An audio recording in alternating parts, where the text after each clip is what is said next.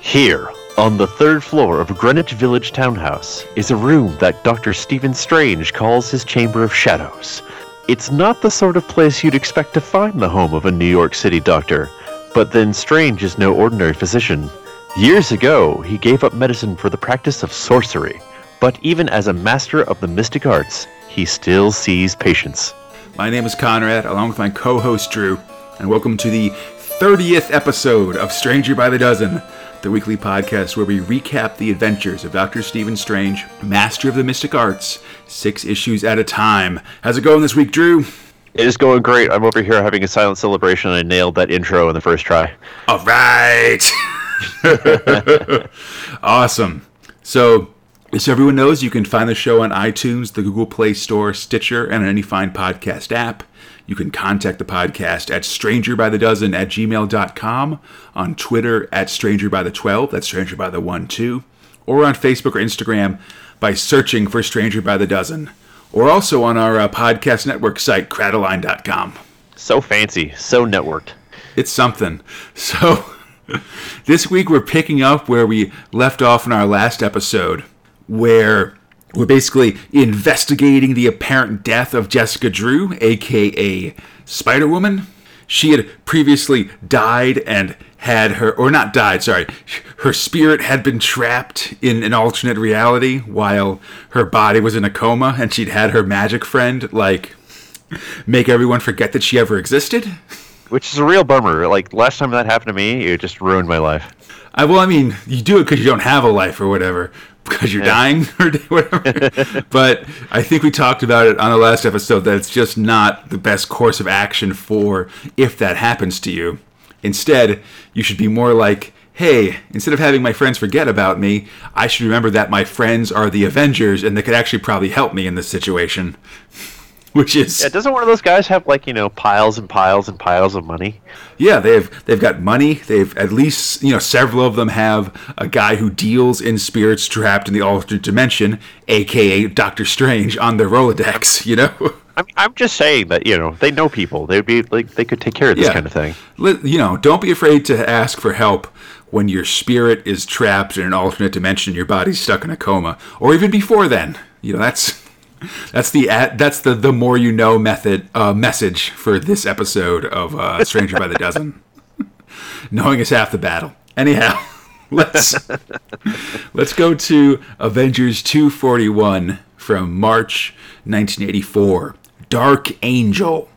Roger Stern scripter, Ann Nocenti story consultant, Al Milgrom breakdowns, Joe Sinnott and Andy Mushynsky finishers, Jim Novak letterer, Christie Scheele colorist. Mark Gruenwald, editor, Jim Shooter, editor in chief. So, okay. We finished up last episode basically with Doctor Strange sort of magicking around and the spirit of Spider Woman appearing above Jessica Drew's body, but then apparently it's also being used by Morgan Le Fay to bring the evil Morgan Le Fay's body into our world, incarnated in the body of Jessica Drew. It's a big problem. Which which that's going to be all kinds of problems. That it's just bad all around. Yeah, the uh, the hospital room sealed by a force field that only cool members of the Avengers can enter. And they sort of all converse, they yell at Morgan Le Fay for doing what she's done. They sort of recap everything. And basically, as Doctor Strange struggles to keep uh, Jessica Drew's spirit alive and, and and trying to jam it into her body, the rest of the Avengers enter the astral plane to fight big giant Morgan Le Fay, who's being a big jerk. It's a, it's the standard story as we've always known. yeah, yeah. Let, us go fight the giant version of Morgan Le Fay in some evil dimension. Sure, yeah, yeah, seems standard. Meanwhile, there's sort of other st- other stuff happens. I think they're sort of setting up a uh, the Vision is evil and can't be trusted type subplot in Avengers Mansion, as they always do. And huh, I have a feeling they've done that one before, or they will again somewhere. Hmm. Always eh, essential. Eh. Always essential to the vision is that he's a robot and you can't trust him, and there's weird stuff going on. But any eventually, you know, there's a bunch of big fight stuff, bunch of big like, oh, she's controlling the universes and things like that. But eventually, uh, Sp- Spider Woman's uh, friend in the astral plane, Magus, who used to be Morgan Le Fay's apprentice, sacrifices himself, allowing Jessica Drew's spirit to return to his body, to her body, and Morgan Le Fay to be defeated. It's pretty awesome. The pro- so Jessica Drew has been reincarnated. She's back alive. Unfortunately, she's lost all of her superpowers. She's just a lady. Oh, So it's a That's a bummer. bummer. Yeah. Yeah. I mean, this seemed like a super over like I was reading some things about this issue and they sort of talk about how like they sort of ended the Spider-Woman story, but the way they did it is sort of seen as like super overkill. Like you didn't have to like completely destroy her and then bring bring her back to depower her and stuff. If you Yeah. didn't want a Spider-Woman, you could have just rebranded her instead of, you know, destroying her character completely. yeah, totally. But you know, she'll be back eventually. yeah, it's good times. So, Yeah. well, with one thing and another, a new era beckons, and Doctor Strange sort of looks on in the background. He's like, hey, I helped, although mostly it was by standing around holding my arms up doing magic power stuff. Such is the life of Doctor Strange. I mean, he's just he's there to you know be that guy. Yeah, he kind of does magic stuff. That's kind of how it does, how it goes. Yeah. He's a general purpose magic dude. GPMD, Doctor Strange. I mean, especially in, a, in an Avengers book where they you know they have Scarlet Witch and other it's true. magic people. yeah there's some yeah we're gonna see that a little bit actually um, next next episode when we have both scarlet witch and uh, x-men magic character uh, magic magic or whatever Uh, yes, uh, ma- magic. get into crazy uh, magical uh, escapades but anyhow let's move on to doctor strange number 64 from april 1984 art rage uh, Ann Nocenti's story, Tony Salmons' art, Joe Rosen letters, Bob Sharen colors, Carl Potts editor, Jim Shooter editor in chief. This is kind of an interesting story, I guess, just because for the most part, all the Doctor Strange stories we've been reading recently have been have been written by Roger Stern. This is sort of a one issue jump in by by Ann Nesenti. And she's done a lot of writing for like New Mutants and other sort of X Men uh, stories. So it's interesting to see her writing Doctor Strange. She sort of has a, a different take on like the home life and goings on of Doctor Strange than um, Roger Stern does at this point. You know. Ah, okay. So like we see Doctor Strange like preparing herbs in his kitchen. A uh, a beautiful blonde lady comes into the house and tries to like seduce him into helping her or something. And we get a lot of like of him like talking to her and Doc- and uh, Wong being very incredulous about this lady uh, charming him and stuff. It's like trust the master. This is not what it seems and stuff like that. Everything is fine. Well, get my overnight bag. Oh, okay. No, maybe it is what it seems. But so this lady who's been trying to seduce Doctor Strange reveals herself to be um she's like the daughter of a famous artist and apparently the um his her father has been haunted or something recently and she needs Doctor Strange's help. So he sort of agrees mostly because he's actually a big fan of the artist. He kind of like says like, "Hey, your feminine wiles won't work on me." And she's actually got a really rich inner like we get a lot of her thought bubbles that are like, you know, maybe he doesn't like girls and later like he'd be cute if he got rid of the mustache and stuff. But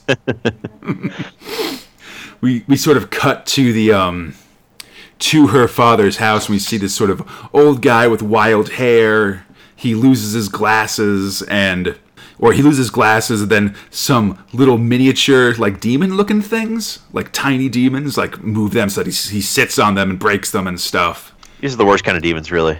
They're jerk demons. It's the you know, it's real bad. But we go to demons his Oh good. Demons of a mild inconvenience. It's true.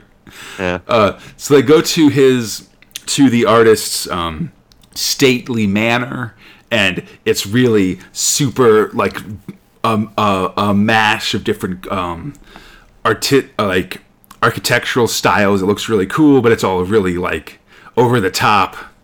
We meet the artist himself, and we finally get a look at him. He's basically like sort of an, an aged uh, Salvador Dali type with the upturned mustache and wild hair and stuff like that yeah. who seems very like I guess he's still working, but he seems very like scattered and has difficulty communicating, kind of talks in like funny rhymes or something like that. So Doctor Strange is, is immediately suspicious, but instead of jumping into action, instead he like builds. Instead, he and the uh, and the daughter like s- build a fire in the fireplace and sit looking at it as Doctor Strange um like basically hypnotizes her and gets the lowdown on the story. Like apparently the daughter um Adrienne was jealous of her father's uh, second wife, like her stepmother, and sabotaged her car so that it would um, crash and she'd die. And she's really guilty about it, but she was but she was jealous because it seemed like she was like the stepmother was like she was both his muse and she was like sucking all the life out of her father. So she was like, I got to do something about this. And so she sort of inadvertently killed her. And she's really Oh. like um, sad about it and, or like, you know, guilty about it, I guess. And as Doctor Strange starts to uh, be incredulous, like maybe these guys are just sort of, you know, usual, like, I don't know, daughter, st- father, stepmother kind of situations. he re- then realizes there's also something very, very wrong here, as suddenly a whole horde of crazy, tiny demon monsters appear and surround them all. Doctor Strange starts like casting magic spells to get rid of them. Um, I don't. I really don't like Nocenti's spells just because they don't rhyme. I guess. Yeah, they're kind of just like you know, calling upon various uh, things of power, and just like saying, "Hey, just do the things that I want to do." Yeah, but like I don't know. Like I like it when they. tides of Ikonn, Ikonn, by yeah. the power of my mentor. This containment spell shall hold holds all at bay, and there all manner of beings will stay. Okay, I guess bay and stay is kind of rhyming, Yeah, but but Ikonn and mentor don't like that's ridiculous. yeah, You know? that's kind of rough. Yeah. So there's all these crazy, like tiny, ridiculous demons all over the place. They're sort of hiding in corners, but De- Doctor Strange you definitely see them. One flies up to him and like doffs his hat and makes Doctor Strange start laughing uncontrollably. Another like and another makes him th- uh, imagine back to being like a child, and he like starts to lose his hold on reality until finally, uh, and then lose your hold of reality and then start to die. Actually, until Oh wow. the girl Adrienne does the um does what uh uh closed uh two double fist chest compressions the um you know don't you die on me style ultra CPR from um movies and TV and stuff Dude, that's how you crush a rib cage, man. yeah well Doctor Strange is pretty well no actually he's not but we'll see maybe his rib cage is tougher than his head as we'll see later on in the comics this month or or this episode um But he kind of summons the Orb of Agamotto, starts walking through the house, dis- dispelling these demons, and he finds out that they're being written and created by this artist. He, like, Doctor Strange confronts him, the artist starts blasting him with his pen and stuff. And eventually, Doctor Strange does a huge exorcism and frees the spirit, the evil, like, uh, spirit of the ex, of the step, sorry, of the second wife from the artist's head. And he escapes, and she escapes with all of the, um, tiny demons and stuff. So de- does, does that mean that the, the second wife was actually a demon? Yes. Oh, So okay. be don't be skeptical about. So I guess the second thing is, hey, uh, kids, if your step parent uh, is a is not cool to you, they might actually be a demon. So go with your gut. That's that's not a very good lesson to be teaching her, man. with the demon banished, the artist passes out, and Doctor Strange says that um, while she's gone and he's no longer haunted, with her she took all the last of his artistic uh, talent. He may never create such work of genius again, because with genius, because I've cured him of his madness, and as madness goes, so goes genius. That's rough. You know, sometimes these stories are downers. Oh, this is not as Yeah. big a downer as the one last episode, which was a ridiculous downer. This Oh, is more dude, sort of I- a sort of a makes you think about the nature of artistry and stuff like that, as opposed to like, oh my gosh, like now I just feel bad about humanity kind of thing. Dude, that, that story last episode is still bumming me out. It's, It's man. it's real bad. Ugh. But let's jump ahead to our next story from ROM 54 from June 1984, The Blood Trail. Yeah. Conrad, Yeah. what is ROM? Okay, let me do these credits, then I'm going to fill you in on ROM, buddy. All right. The Blood Trail, Bill Mantlo writer, Sal Buscema, Mel Candido, and Kelly Jones artists, Janice Chiang letterer, Ben Sean colorist, Ralph Macchio editor, Jim Shooter editor in chief. Okay, so Rom. Yeah. We've actually hung out with Rom once or twice before in the podcast. He is a toy line from the 1980s that Marvel has a licensed comic book about. That's surprising to hear. No, it's not. He's like, you know, a robot dude. He's got a bunch of other buddies that are robot dudes. They fight these monsters called dire wraiths. And they kind of, you know, have some. Cr- and but, but, but eventually, as we entered sort of the middle of the 80s, like 1984, like we are here, I feel like the toy line had almost been discontinued at this point. And Oh. Rom instead becomes this this um unusual entree into other into weird parts of the Marvel universe, essentially. Huh. But basically, he's a robot dude. He fights ghosts. You know, that's sort of long and the short of it. Okay. He's, he's recently crossed over with the X Men and stuff. Right now, he's crossing over with Shield, and that's how this comic sort of begins. And I'm just, you know, we can just do this one fairly quick. But right. I think it's really funny. Do you remember back in like Strange Tales days, like in the early episodes of this comic, there were a bunch of um, like Shield psychic stuff. Oh, right. When they had like that weird psychic program. Yeah, and they had like a big psychic helmets and like just a couple people sort of uh It was like a, a lady, an old man, and like a kid or something. Yeah, and they were all strapped into a chair and like powering like a psychic ability thing. Yeah. Yeah. I remember that. So this um this ROM Space Knight thing shows that ESP technology in Shield has not advanced that far from the 1960s as we have sort of shield dudes wandering these sewers in one of those giant like Jack Kirby inspired um like psychic helmets. like it's exactly the same as like 1965 or something like that. Man, but like figured like they would. Advance a little bit You, over. really would. It's been 20 years. but Yeah. nope. so Alright. it looks like um, Rom has teamed up with Shield, and they're fighting all fighting dire wraiths and crazy monsters in the sewers of Atlanta. Uh, mean, meanwhile, at the same time, um, in a nearby hospital, your friend and mine, Rick Jones, oh no! Why, Who? Conrad? Why? Who we'll remember as the plucky teen sidekick of about 80% of the Marvel Universe. Ugh. is um coming in to like get some medical checkups and stuff. Not sure He if my was- exasperated sigh was enough, but just you know, uh, He was Hulk's first. He was he he hung out with Hulk when he's the he's the kid that Bruce Banner saved, um and was in, and was irradiated himself when he became the Hulk. And then he was Bucky for a little while, and then he was sort of a Newsboy Legion kind of setup thing for the original Avengers. He was he was buddy with he was he was also buddies with Captain Marvel, who has recently died of cancer, like in the first Marvel graphic novel thing. And so he's getting a checkup and whatever. This is all ROM stuff. It doesn't really matter for us. all right. But basically, on the Shield helicarrier, they're doing psi, they're doing psi stuff. They're trying to find more uh, dire wraiths. Doctor Strange shows up and is like, "Hey guys, I'm Doctor Strange. I'll help you find some dire wraiths." And it's good times. We end with the dire wraiths um, assaulting the blood bank of the same hospital in Atlanta that Rick Jones is in.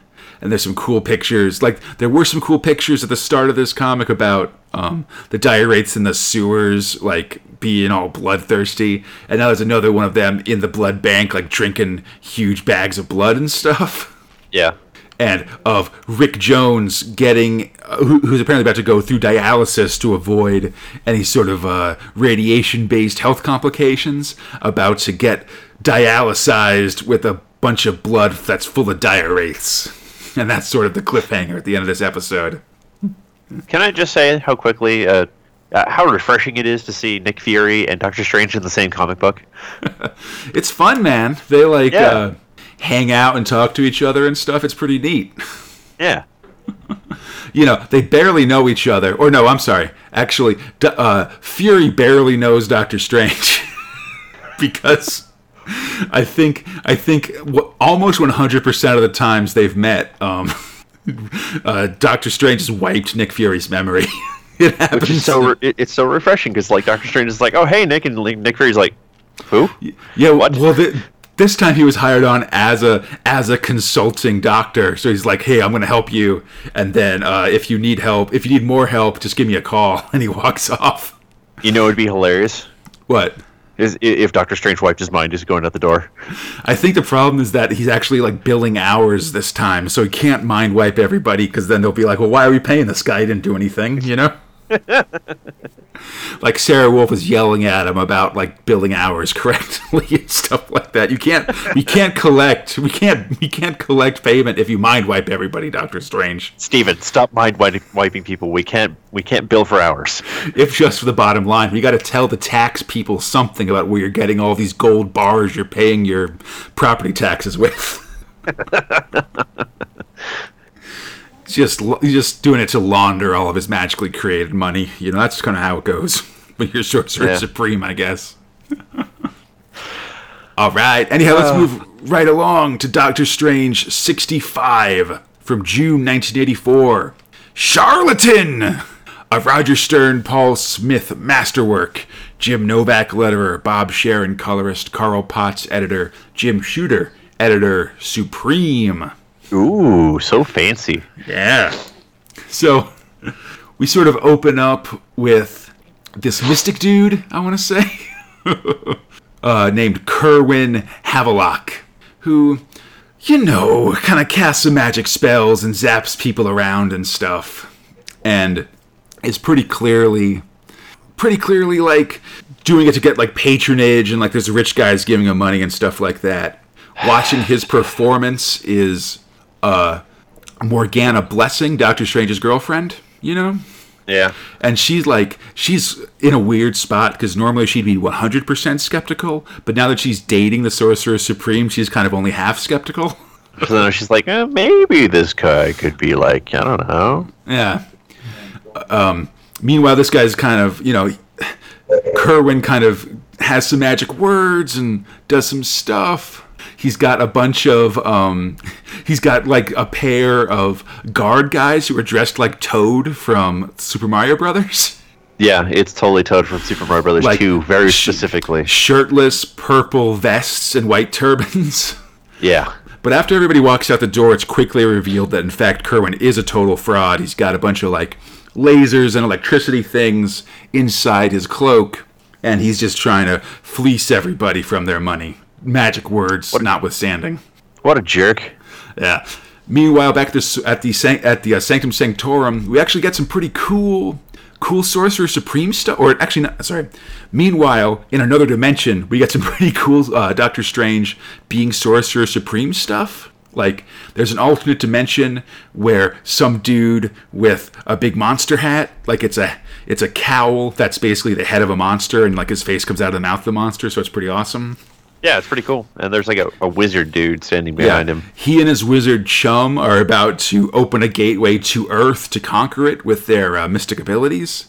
And Doctor Strange shows up in like astral form and it's like, hey, like I'm the defender of this reality. You guys get out of here. Uh, it, it just kind of shows up as like, nah. Yeah, well, they say no. He's like, fine, taste the crimson bands of Cyttorak, jerk. And they're like, okay, fine, we'll leave you alone for now. But I think it's, I don't know, I like these little, th- I like little moments where it's like, yeah, he's Sorcerer Supreme. He's doing stuff every day to ensure the safety of our reality, you know? he is totally protecting this this realm. Yeah. So Morgana Blessing shows up and it's like, "Hey, I saw this magical dude. Like, you might be interested in seeing him." During the time, he uh, ca- called an incantation to Poldock to uh, p- power his magic, and Doctor Strange is like, "Poldock, like I know that show in on a PBS, like that. You can't." You can't uh, call to that guy. It's full of uh, sexy 18th century romance stuff. Note that's Pole Dark, but still. Oh, right, right. Important distinction. I mean, it was it was big on PBS at this time, so I'm pretty sure that Roger Stern just sort of heard the name and was like, "Oh, I can use that." But so Doctor Strange decides to go and investigate this Kerwin guy's um, claims and stuff like that. As he sort of shows up at his house, magics his way in, you know, in like street clothes. He starts talking to Kerwin and gets the lowdown how Kerwin like dabbled in the mystic arts, or where, he was like in Southeast Asia and he barely survived, and a witch cursed him, and he had a dream about Poldark, and there was a bunch of gibberish, and like since then he came back and he decided to use some of the uh, some of the some of the words he used in Indonesia, like to as the basis of his uh, mystic guru um, act, essentially. And Doctor Strange is like, so you've been saying this, what you think of as mystical gibberish, for like how long? And he's like, ah, four or five times a week over the last ten years. And Doctor Strange It's is like, nothing. It's it's no big deal. Doctor Strange is like, good lord, you've been like summoning a demon for the last ten years, dude. But before he can do anything about it, he, and, or like warn the guy, really, one of uh, Kerwin's like henchmen basically clocks Doctor Strange over the head with a paperweight, and Which they. just it's all bad. It's rough. Yeah, well, it's super bad because in suddenly we've decided to become realistic in the Doctor Strange comic. Doctor Strange gets a concussion. Like Wait, what? he uh, he's bleeding from the head. He loses the ability to like do magic. Like his head just he uh, he becomes disoriented and he uh, loses like his equilibrium. He can't cast spells or anything like that. He basically just throws himself out the window and relies on his cloak of levitation to sort of like drag him home. Is this like the mystic version of Vertigo? Something, I guess.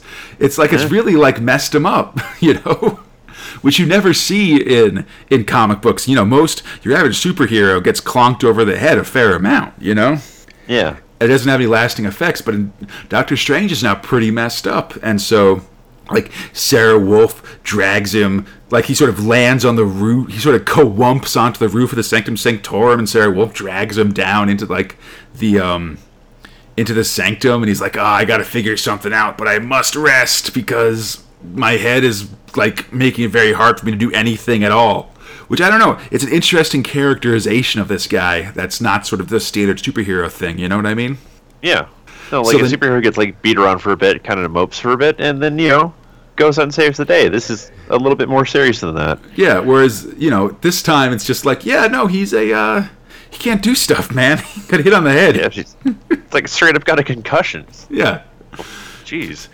So later that night, so the next night at this rich guy's house who's uh, supporting Kerwin, Morgana Blessing shows up with her dad, who's this kind of short beard guy, who's like talk, you know, also a rich guy, and sort of talking about how, um, you know, just his interest to see the uh, the magician and all that stuff. And as Morgana takes him aside and is like, "Hey, you're, you're laying a little thick, aren't you?" But and it turns out that he's it's not actually her dad. It's Stephen Strange pretending to be her dad, like magically. And apparently, he's barely keeping it together, keeping his this uh, disguise spell together. Um, um, through his concussion. And as Kerwin comes out and begins to cast the spell once more, Doctor Strange runs out to stop him, and the spell just fails completely. And he starts yelling at him, actually kind of Moon Knighty, where he's like, you know, you'll curse us all if you cast this spell. Oh man, cursed." I love this. I love this kind of strange. It's like you're cursed. Yeah, you're dealing with forces beyond your command. In the name of humanity, don't invoke. invoke. And Kerwin's like, hear that, faithful ones? He fears the truth my magic reveals, but I will not be denied. And then he, he Kerwin casts his spell, and yep, it's the straw that broke the camel's back. Big ol' uh, Uh, big old gateway right opens there. behind him. Yeah. Big old gateway open behind him. Tons of demons and tentacles and all kinds of craziness comes comes pouring out of the uh, of the gateway and attacking everybody and all that stuff. Doctor Strange Oh, finally, through his concussion, manages because he's ju- there just in time, I suppose. Manages to throw all the demons back with some cool, with some sweet magic stuff. You know, uh, hear me now, O wise Vishanti. Grant my plea for strength anew, that I might save all innocence from this unholy crew. All That's right, good rhyming right there. That's good. That's good. and he manages to banish the demons back. So good times. With the demons defeated, it's time for your standard Doctor Strange wrap up. He uh, mind wipes everybody except for for Morgana in the uh, in the house, but also, and I like this one, Drew. He also doesn't mind wipe Kerwin. He uh, he keeps him he lets him keep the memories of all the stuff that he's done and how he accidentally summoned a demon and stuff he just magically prevents him from saying the evil magic words again and that's like his punishment for being a jerk and giving Doctor Strange a concussion. Like you can live with all with what you've done. You almost destroyed the Earth, you mustachio jerk. Man, that's that's kind of cold on uh, Doctor Strange's part there. Yeah, but I like the tactical use of the brainwashing instead of just the general brainwashing. You know what I mean? I mean, yeah, it's, it, I, yeah, it does kind of create that whole thing of like, you'll never be able to tell anybody about this because they're all going to think you're crazy. Yeah, and you just have to live with it, Doomkoff or whatever. so let's go to uh, Doctor Strange 66 from August 1984. The Chosen One. Roger Stern writer, Paul Smith artist, Terry Austin inker, Jim Novak letterer, Bob Sharen colorist, Carl Potts editor, Jim Shooter editor supreme once more. Wow, Jim Shooter, that's a really big lofty title you're giving yourself there. I mean, is Supreme that much different than than in Chief? I don't know. Yeah. so this one starts like in, in the middle of things with Doctor Strange swooping in to a country club in Long Island. He's been asked by a trio of monks to find the reincarnation of their High Lama, which has always usually been found um, in their country, and I don't know, they don't say where, but you know, I'd imagine Tibet or similar places. But then now they need to find, but apparently the Lama has now been reincarnated elsewhere, and they've come to Doctor Strange for help. Doctor Strange uses the uh, orb of Agamotto, and it turns out that he's uh, in Long Island. The map for where, convenient. yeah, you know, it's pretty good. The map, like the, the the orb shows a map that's a really zoomed in picture of like that part of New York, but it's on, on a globe, so it looks like it's just sort of gobbledygook lo- lo- locations. It's kind of a funny thing. But so Doctor Strange swoops into the uh, sun-blessed golf course and country club, where he immediately changes into civilian clothes and goes to play golf with Morgana Blessing's dad. he uh, he starts off playing real good, and he realizes that he's been subcon that he he was subconsciously magicking the ball, and so he decides to uh, all right, I'll try, try to play this one straight, I guess. As he plays through the game, he meets a uh, random dude on the golf course, who I think is like a caddy or some other kind of uh, golf course dude. And it turns out that this is, in fact, the reincarnated lama. He can tell. Well, because like he can see the uh, Eye of Agamotto when it's being disguised. Yeah, so Doctor Strange remagics it and then is like, hey, okay, uh, and then actually kind of creepily, like, can I talk to you about your future, young man I just met? like, this looks weird from the outside. Meanwhile, and he also uh, call as he sort of heads off to talk to this guy about um, have a private conversation with this young man he's just met. I don't know. He he's also called the Sanctum Sanctorum and told the lamas like, "Hey, I found your reincarnated lama, so come." Or he tells the priests, "I found your reincarnated lama. Come down and check him out." So they get in their in their uh, rented Rolls Royce and drive over. Meanwhile, their job done. Uh, Sara Wolfe actually asks out Wong. Like she's been sort of like mooning over Wong for like the last for a couple issues, and she finally is like, "Hey Wong, like how about you? How about you, you and me go out on a date?" And Doctor and uh, Wong's like, "I can't because I have to take care of Doctor Strange, and that leaves no room in my life for dating or whatever." Which I say, I think that I think you could find time if you really wanted to, Wong. You know, Yeah, Wong, man, you got to make time for these kind of things. He's not that busy. And she's a lawyer, man. What do you want? Anyhow. So, in this guy's house, like a a studio apartment above a barn at the uh, at the golf course, Doctor Strange sort of walks around and looks at this guy at the blonde guy's stuff. Doctor Strange, um, so he sort of questions him. He like you know looks at his library finds a bunch of stuff that sort of seems like it's um it could very easily be like that sort of points to him being sort of spiritually aware and maybe like some kind of reincarnated lama almost Right. he he gives the uh, he he gives the guy Doctor Strange gives the guy the uh, the the amulet of Agamotto, and he's able to like open it up and like get the and like see the eye inside of it and stuff. and they're interrupted in this by the, a knock on the door, and his uh, pizza has been delivered. A hot and gooey eggplant pizza with extra cheese, Ugh. which sounds uh, pretty bad. It sounds really bad. yeah, and he's always and uh, he pays for it, or sorry, after he pays, it turns out that the price of extra cheese went up an, an extra 74 cents. And he reaches into his pocket and he's got exactly 74 cents in his pocket, which always seems to happen because he's the reincarnated lama, guys. I don't know. As, um, so, well, with one thing and another, the uh, three priest guys show up. They sort of do the uh, the lama tests, I guess. Of um, they sort of show him like some items, and he identifies them as like he he identifies some of them as as items that that were his or that used to be you know that you they used to be the lamas now he's his that now they're his he somehow knows the name of all of the of all the monks that that have come to test him and stuff and it seems like pretty solid like lama identification things Oh, that's, that seems pretty good. yeah, but as this is going on, a mysterious figure appears in the trees with a bow and arrow, and he's out to kill. He shoots an arrow through the window that would have killed the lama, the uh, the uh, the uh, blonde kid, but instead it destroys a mirror that his reflection was was in, and Doctor Strange crashes out to hunt this assassin down. As he do- as Doctor Strange takes out the assassin, who turns out to be a young monk who's come and sort of can't believe that a Westerner would be a reincarnated version of the Lama.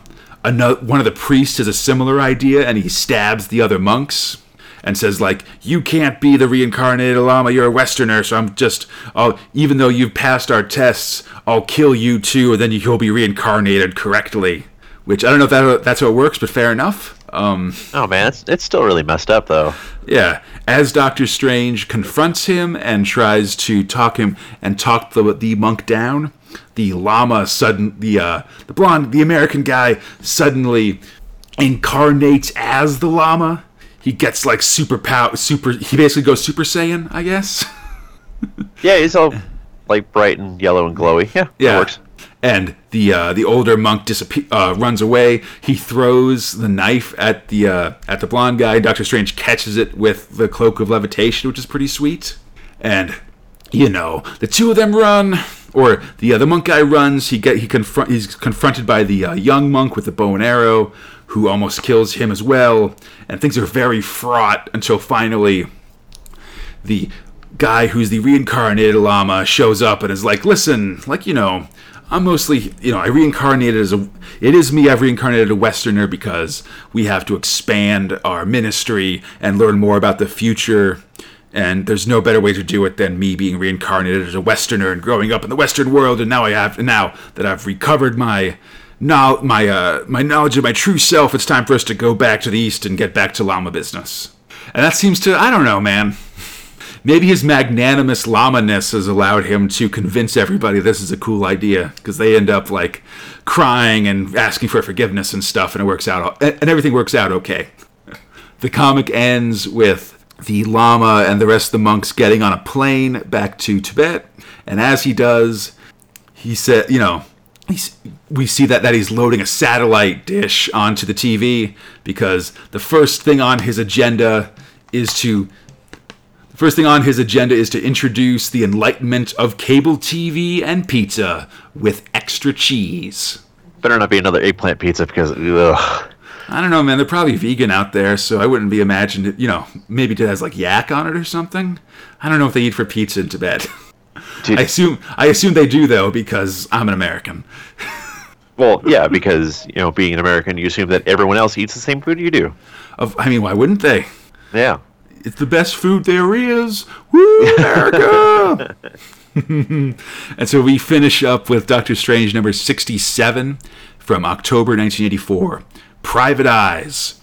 Roger Stern words, Steve Leialoha art, M- Rick Parker letters, Bob Sharen colors, Carl Potts advice, Jim Shooter vision.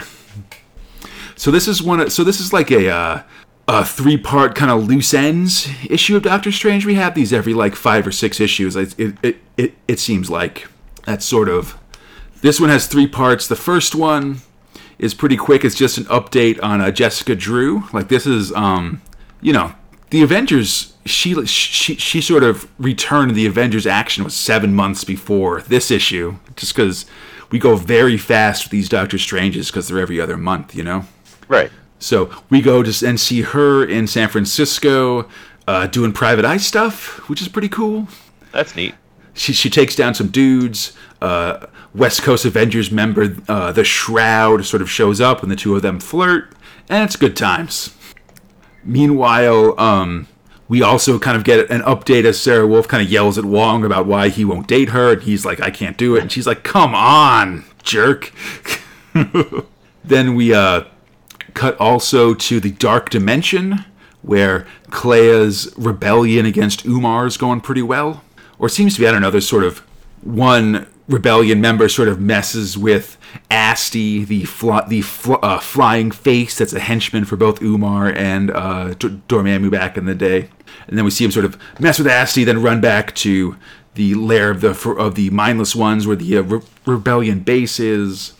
Clea is apparently using Earth pop culture as the code words and stuff. Like the code word to get into Rebellion HQ is uh, "It's a beautiful day in the neighborhood." Nice. but she seems to be I don't know, things seem to be running pretty well, or at least like she's got some ideas about how to take down Umar and stuff. I she seems pretty upbeat. Yeah.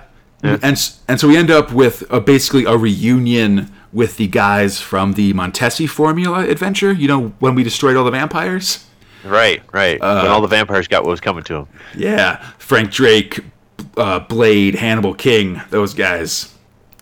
They're sort of been some been some pe- been some like recent deaths in uh, around that seem to point towards more vampire stuff or more people doing stuff with the Darkhold, basically.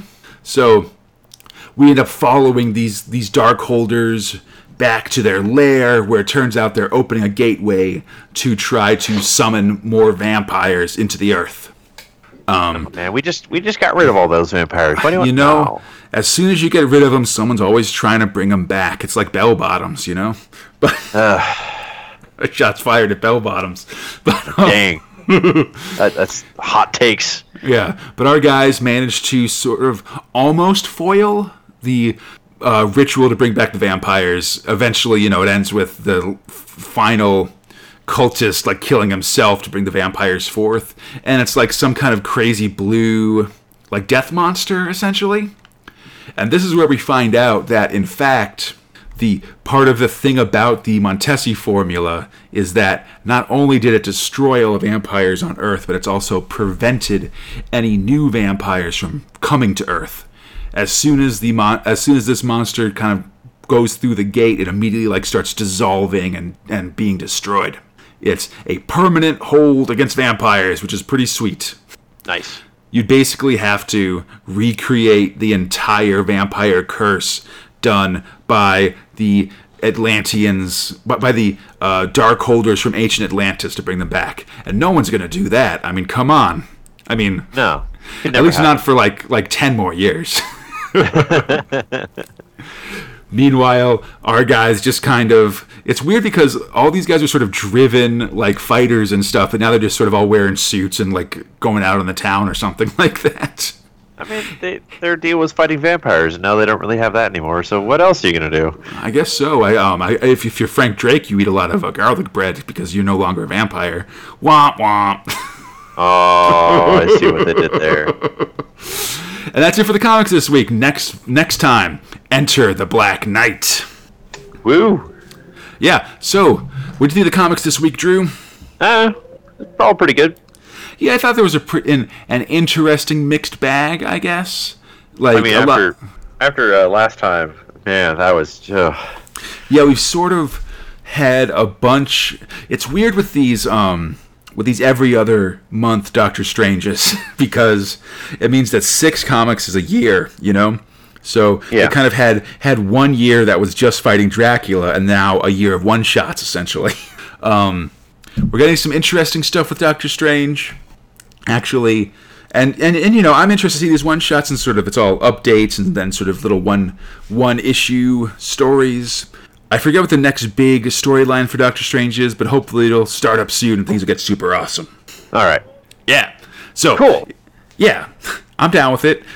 So if you'd like to contact the podcast, I'd love to hear from you. You can send me an email at strangerbythedozen at gmail.com or interact with the show on Facebook and Instagram at Stranger by the Dozen. Find us on Twitter at Stranger by the 12, that's Stranger by the 1 2, and on our podcast network site at cradaline.com.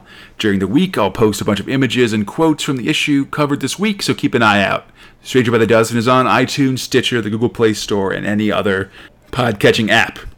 Stay tuned next week as we'll have a series of Doctor Strange's team up team ups. First, Doctor Strange will team up with the Avengers and basically every superhero contained in New York City to take down the rampaging Incredible Hulk one last time. That's a lot of superheroes, by the way. Hey, then he'll also team up with every superhero in New York City as an evil uh, Co- Age of uh, Conan God guy, Kulan Gath, turns all of New York City into an age undreamed of. And there's awesome, just sort of D and D action basically going on. Doctor Strange turns into some kind of squid dude, a face, a mouthless squid dude for most of it. It's pretty ridiculous. Neat. Yeah.